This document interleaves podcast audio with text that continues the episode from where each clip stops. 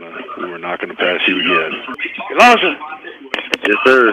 let's go, man! Yes, sir. Dude, I, I'm I'm telling you, we've been excited about this. I I thought we lost you when we moved up, and I'm excited to get you here. We're excited to get you here. We got a heck of a foundation growing, man. It's gonna be fun. Feel me? Yes, sir. I can't wait. All gas, brother. Let's roll, man. Hey, I'm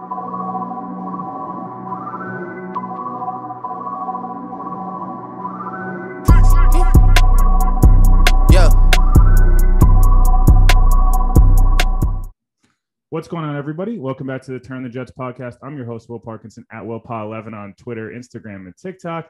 Joined by a very special guest today of PFF, Mike Renner. Mike, how you doing today? I am doing fantastic. Appreciate you having me on here. Will. Yeah, no, we're excited. And we're uh, if, you, if you're not if listening, just listening and not watching the uh, watching the video version, I'm in USC gear specifically to piss off Mike. Mike's in his Notre Dame gear, probably inadvertently That's me off, but it's it happens. Yeah, it's not to piss anyone off. It's just I just wear this every day. No, That's- that's fair. That's fair. I could have gone the Cortland stuff, but I went the USC uh, went the USC route. But um, obviously, exciting time of year from a lot of perspectives. Schedule just dropped. We've gotten the draft. Kind of pretty much the draft buzz is kind of cooled off a little bit at this point, but OTA is starting up, and obviously the Jets were a polarizing team this offseason, this draft specifically, and I know that's where a lot of your focus is. What were your I guess initial takeaways from the draft as a whole, and then we'll get a little more specific in some of the guys. But as a whole, how did you kind of feel the Jets did? I know you graded them pretty highly. I, I mean, they got great players. Like they got three guys in PFF's top 25. And as much as we like to, you know, glorify steals and like guys later on, it's like, oh, I like that guy they got in the fourth. It's those top 50, those top 100 picks that knocking those out the park matters the most. And I think they got three potential blue chip type of dudes at, at you know, and obviously their first three picks there. And that's those are the needle movers. That's what ultimately defines your draft. And so we can haggle about how much you know, they gave up to go get it, but they got three damn good players. Like I, I don't think there's any argument about that. And that's like that's it. That's a change for most Jets drafts. Yeah, no, that's the that's the interesting one. I'll ask you about Wilson in a minute, but the, obviously the biggest topic, and I know this has been kind of a huge debate, whether it's PFF, it's it's people in the analytics community versus people that are you know how highly to value a guard. And um, I was a fan of the trade up for AVT only because a biasly I was happy to get another USC guy. Once you lose Sam, you need to backfill him with a another USC guy. But um, I feel like Alijah Tucker, if needed, could be a tackle long term at right tackle. I don't think that's his best spot, but I, I think there's some uh, flexibility there. So I was a little less concerned with with giving up the two threes there. Were you? How'd you kind of feel on the trade? Like, how good does he need to be to justify that trade for you? Yeah, so that was the thing about the trade. It, it was you're sitting at 20, it was a 24 prior to that in a deep offensive line class. And, and so you didn't have one hole along your offensive line. You didn't have one hole in that roster like to begin with. You had a a lot of holes. It was probably just in terms of like overall complete talent, the worst in the NFL. Actually, there's no sugarcoating it. That's why they were drafting second overall. And so you had a lot of positions that should be addressed.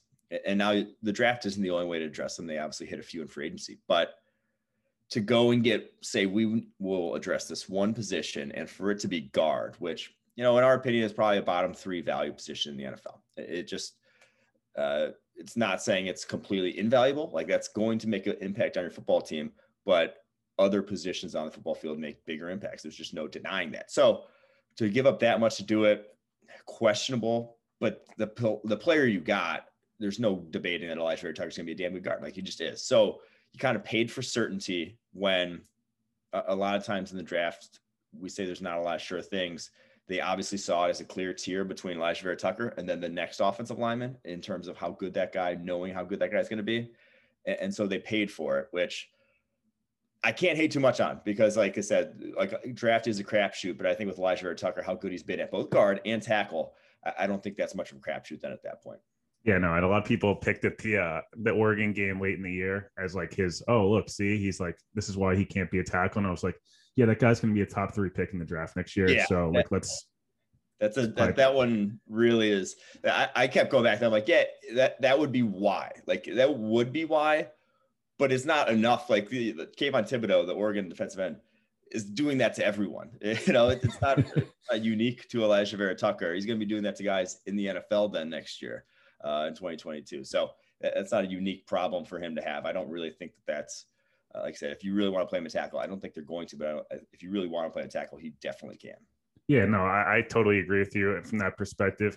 Obviously, you know, I feel like it got lost because Wilson was going to be a pick for so long that we kind of almost glossed over that on draft day. It's exciting, but everyone was like, oh, who are they going to go at 23? What are they going to do at 34? Um, do, do, you like Wilson as much as um, as the Jets did? Like, would you have taken him at two, or would you have gone Fields or Lance or in a different direction? Yeah, Wilson was two on the PFF draft board. I do think his arm and basically like his playmaking ability is special. It's different than what Fields brings to the table. He's a lot like Fields is the better, you know, tested athlete. I think his Wilson's athleticism plays better on a football field. It plays better into making uh, plays in the passing game than Fields does. And, and they're both, you know, exceptionally talented with their arm accuracy perspective, whatever. But I just think Fields is a little more confident and creative and can make plays on his own, whereas Fields was a lot of in structure, ball where it has to go, and nothing wrong with that. I, just think what Wilson does is what's winning in the NFL today more and more. Yeah, no, and I think something that and we kind of obviously transitioned a lot of the stuff with Sam and like I did, obviously everyone knows I defended Sam forever. Um, the Jets also didn't do a great job. Sam did not play well, especially 2020 was just like it was bad. Even like even biasly was bad, but they didn't surround him with any type of talent from not just an offensive line perspective, which the offensive line was a little better last year, was still pretty bad. The receiver position, I have my two guys I mocked every single time over and over. And obviously I abused the PFF mock draft simulator over and over like everybody else. But um, we were Elijah Moore and Alijah Vera Tucker were the two guys I was like, I feel like these are just such good scheme fits. Was Elijah Moore the guy for you that you were like, all right, now like even if Alijah Vera Tucker's a guard, which I agree with you in terms of a value perspective, it's not you don't have to be as quite as good of an athlete to play guard as you tackle in the NFL and things like that.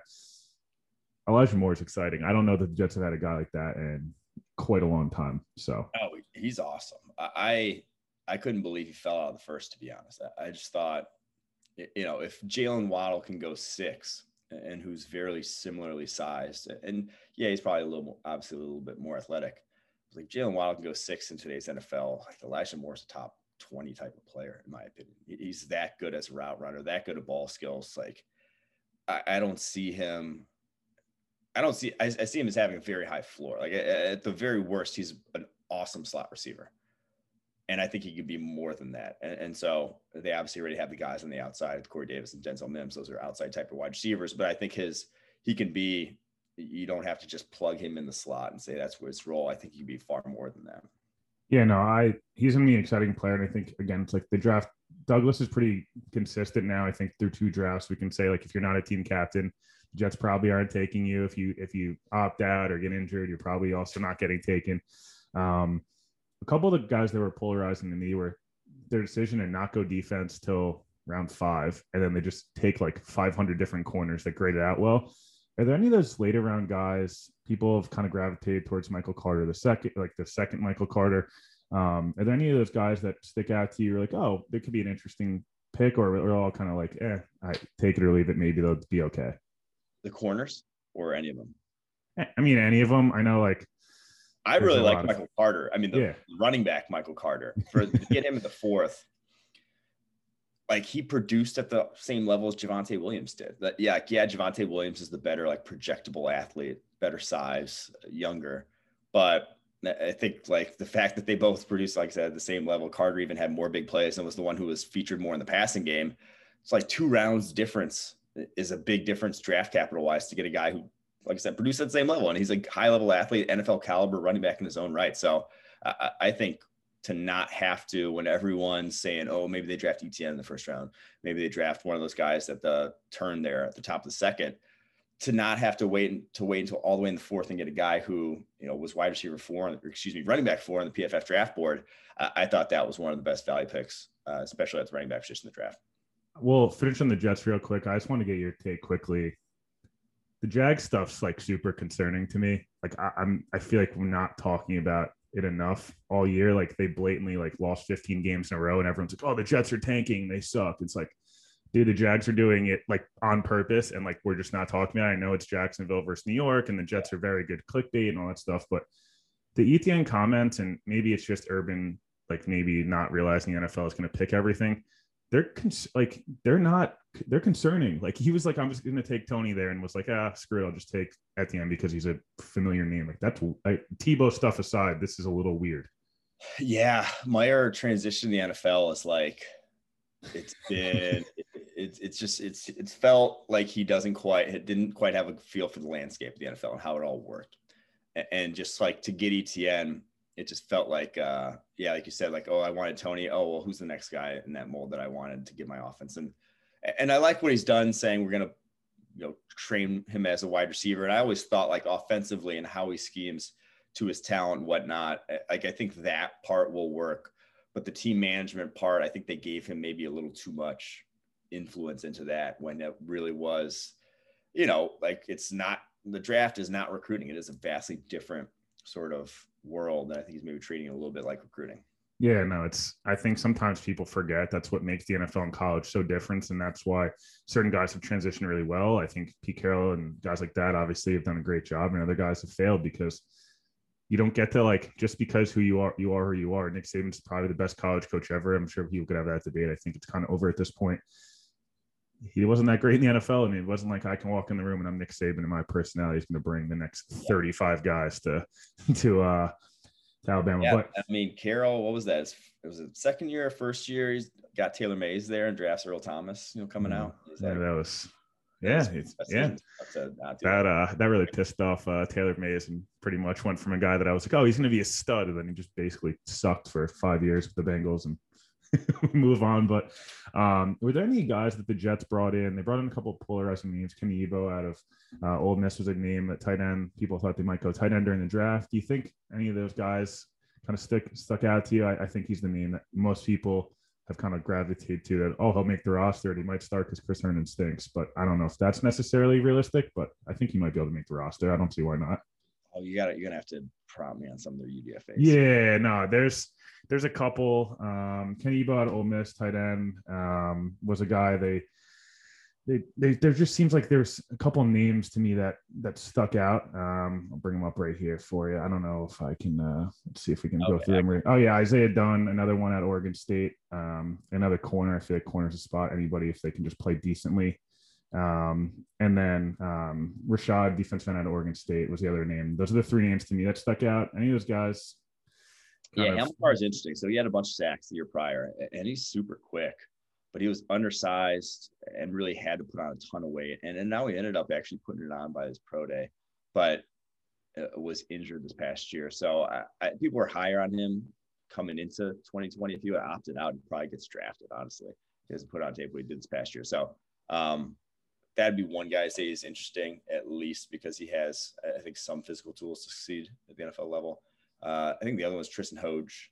He got, I think he got hurt also this past year, but he was he took a massive step forward at BYU his last season, uh, or his last like season and a half from what he was early in his career. I think he started actually at Notre Dame and then transferred over there. So. Yeah. Um, yeah, no, it, the Ross, the Jets are going to be an interesting, um, you know, interesting team going forward. But um, some of the other teams, I was just curious, like how you felt, how maybe the rest of the AFCs did. I think it's a division that's obviously got four hopefully Saleh is going to be good for everything. The signs point to him being good, but it's four really strong defensive head coaches.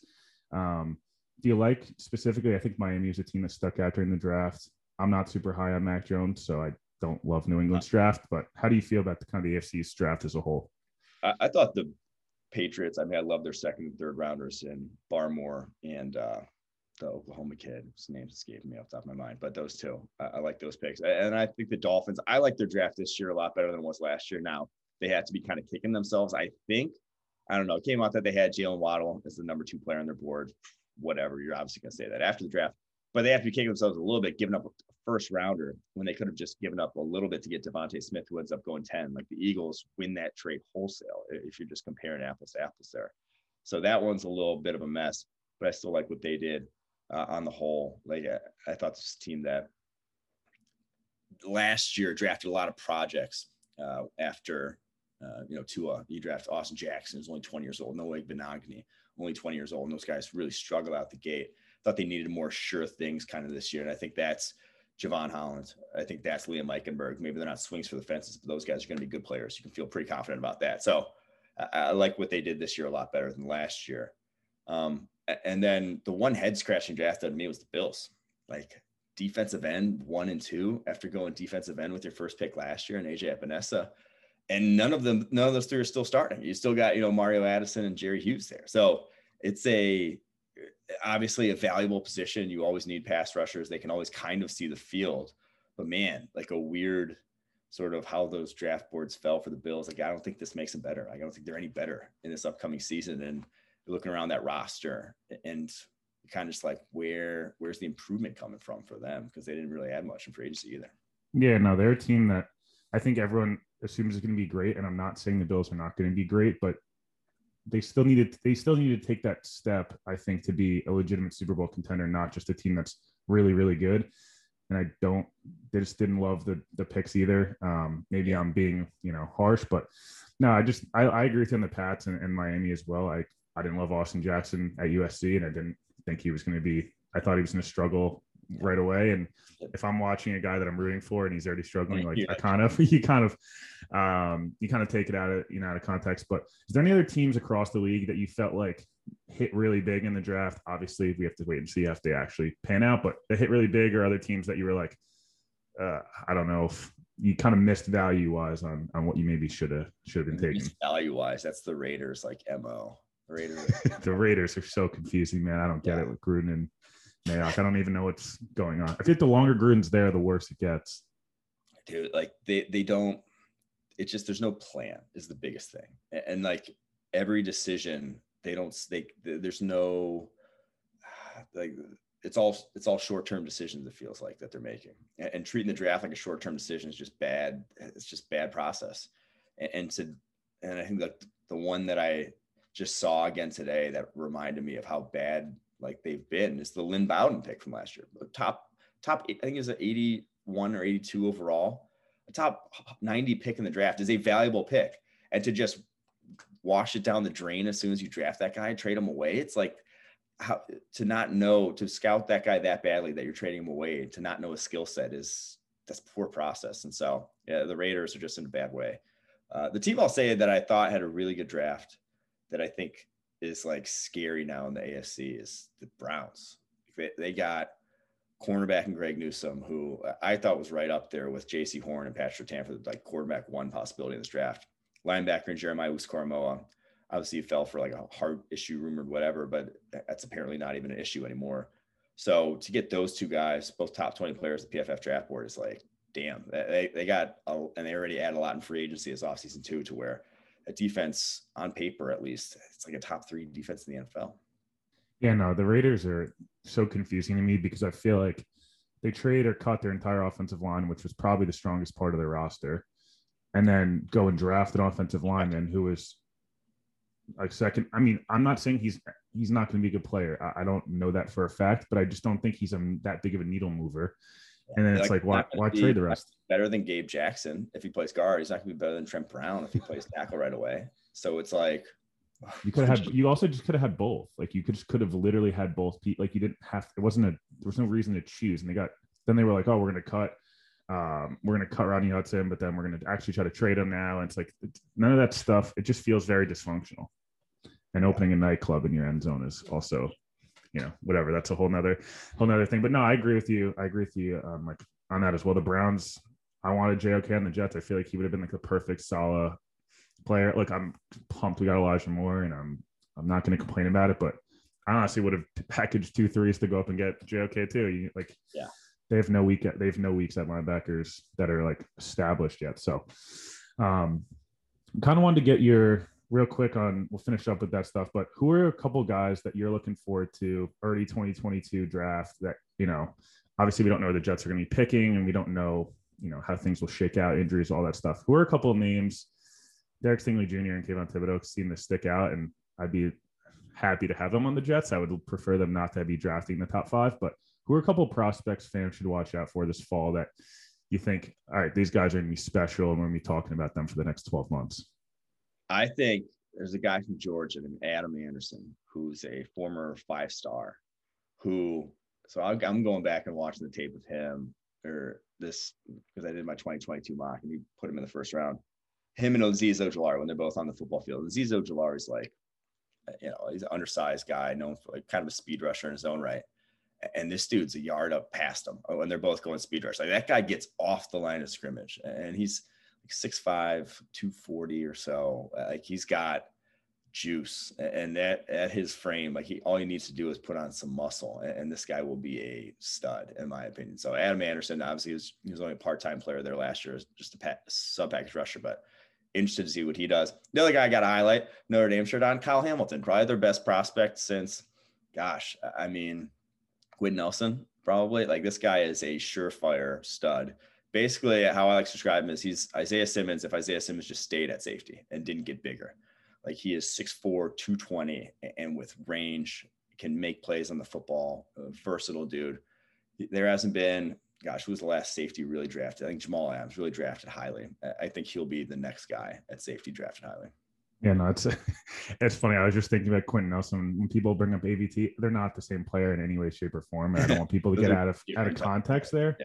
But um, everyone's like, well, what if he's Quenton Nelson? Like, well, if he's Quenton Nelson, the Jets are going to be awesome. Like, I, that's not that's that shouldn't be his comp because you're kind of setting up you're setting someone up for failure if you're the best guard in the NFL as a rookie. It's yeah.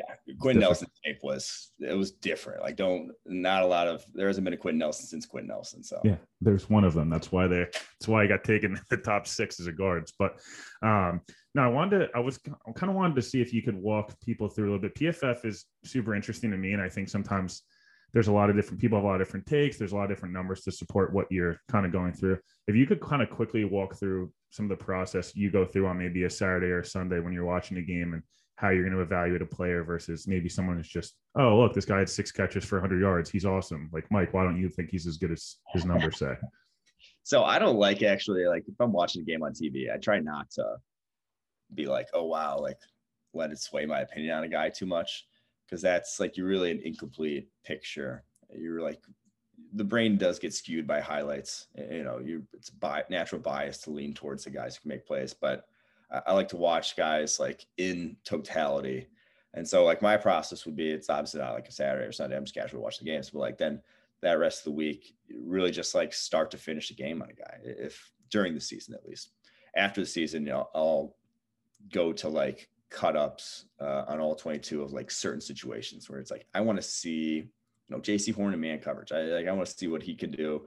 A lot of cornerbacks just start with what they can do in man coverage uh, because it's obviously a more valuable aspect. If it's like if you can't play man coverage, you're probably not going in the first round. It's just it's a fact of life in today's NFL. It's like what you got to do. So uh, that's kind of my process. Is like in the like I said during the season, if a guy really had like a game where he put up big numbers or something, you go back and watch every play. Uh, but when I'm actually like going up and writing the reports, I want to see specific aspects of who they are. That and nice part about being at PFF is all we have all the data to allow me to do that. To be like, oh, I want to see him you know, in press coverage. Oh, I want to see this guy against press coverage. It's a wide receiver. I want to see this guy actually, you know, going one on one in pass protection. And we have the ability to like filter those out to see. And so it's not just like full slides doing nothing for a guy, which is like half a play for a lot of offenses. Yeah, no, that that makes a ton of sense. I just think sometimes um, there's that confusion between like the analytical side of things versus people the all 22 side versus the more fan perspective, and everyone kind of the guys that are great usually fall on the top level in all three categories and, and stuff like that. But that's, um, that's kind of like what we're what I'm doing is like I want all the boxes ticked for guys. So like that's how kind of we operate at PFF. It's not just uh, you know the analytics or the, how they grade out. It's not just how athletic they are, and it's not just uh, you know what the tape says. It's like, do does this guy have all three? Because then, like when you have all three, not saying you're going to be like an awesome player, but I think he just gives you a high floor at that point, so you, you feel better about those guys. That makes uh that makes a ton of sense. One one trending topic today on Twitter came out it came out of PFF the the Randy Moss Tyreek Hill thing. Where'd you where'd you fall on that? Uh, where'd you fall on that argument? I know where I, I fall. so I will say, I mean, Randy Moss is the best deep threat of all time. I don't think that Tyreek Hill is like unquestionably out of the conversation. Like I, I think Hill's faster. I, like I think he is like a more explosive, uh, over twitchier overall athlete. Obviously, like Randy Moss being so tall, obviously couldn't move laterally as quickly as Tyreek Hill does. His top speeds uh, they're similar. I mean, Tyreek Hill's fast hell. Like that was Randy Moss thing. He'd build up on you and then just be striding away from you and be like, holy shit. So, and obviously Randy Moss better at the catch point, but it's not, it was obviously a bad take, but I think Tyreek Hill, like he's top three, you know, uh, he's gotta be like that guy is different, moves differently than he wasn't as bad. It wasn't as bad of a take as it's being made made out. No, it, it's bad because there's like not really a debate. It's like it is Randy Moss, but Hill's there. Like he was below, like just below him. But it, it's like one guy was obviously the best. Uh, so there's no real debate whether it's Tyreek Hill or Randy Moss. It kind of reminds me of right now of like the Degrom Jacob Cole. I mean Jacob Degrom Gerrit Cole thing, where it's like Gerrit Cole's like pretty like sure he's not. It's not ridiculous if you said that, but it's just like Jacob Degrom's the best pitcher in baseball. Yeah, and just like accept it. Um, couple a couple of more fun, I guess non football related NFL stuff two. I wanted to ask you about two things, and then we'll we'll get to like the elephant in the room at the end. The forty yard dash, the confidence. You you had so much confidence, and like there was so much hatred from your colleagues. Like how oh, did, yeah. and then the, and then the dunk you posted on Instagram. I was super impressed. So a, what got more traction, and b, were you how disappointed were you didn't run the four six? I was pretty disappointed. Uh, I said four six is, and honestly, like I, I, did nothing to prepare. My confidence was so irrational. I would have been pretty shook if you ran four six. Like, to be honest with you, I was. I I said like I could, but I and then like two months later, I was like, oh shit, I haven't even like sprinted in the last two months. Like I had done nothing. It was like over the summer, I just like been you know doing what one does over the summer, which is nothing. So I was like, oh shit, we're, we're actually doing it now.